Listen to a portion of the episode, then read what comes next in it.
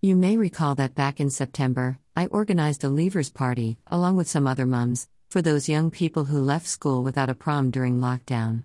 There was one young man who was poorly on the day of the party, and so I suggested that we have a pub lunch as a group instead, so that he still got to see his friends. So that pub lunch was yesterday. My aim is for our sons, as they were all male, to have as many normal experiences as possible and for them to go out and about, not be shut away behind closed doors at home. It would be normal for men in their 20s to go out together to the pub for Sunday lunch, only these young men had their mums and carers with them and they were all drinking Coca Cola or orange juice, rather than beer. Sadly, we tried several dates, and the young man who missed the party was not free on any of them, so we went for the date that suited the majority, which was yesterday. I booked a table for 10 of us at midday yesterday in a large pub 20 minutes from home. I met Joshua there as he stayed with my friend for a second night. For the second time in a couple of days, I have been pleased with my timekeeping, as I have arrived five minutes early both times, but still found myself the last to arrive, with everyone else already seated. Joshua was pleased to see me, giving me a grin, a shouted oh no. And plenty of hugs too.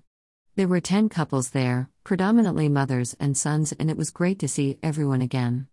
I had not warned the pub that half of the table had special needs, as I decided that I should not have to, and the lads all behaved beautifully.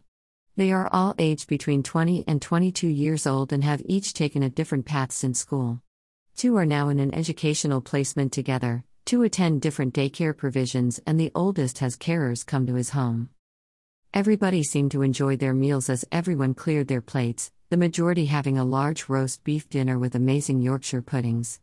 Joshua polished off his scampi and chips, then he was eyeing up my risotto, so he finished that too. Half of us enjoyed puddings too. Joshua demolished a large slab of sticky toffee pudding with custard, he has such an appetite at the moment. We shared jokes in between courses, at the instigation of the lad opposite me, so that was fun. We each paid for our own meals and left about two hours later, all vowing to repeat the outing next spring. Two of the young men are best friends, so they chatted to each other, but the others were just happy to be there, I think, and they let their mums do the talking. It is lovely to keep in touch with old school friends and their mums, to know how they are getting on, so I hope that we are able to do it again before too long.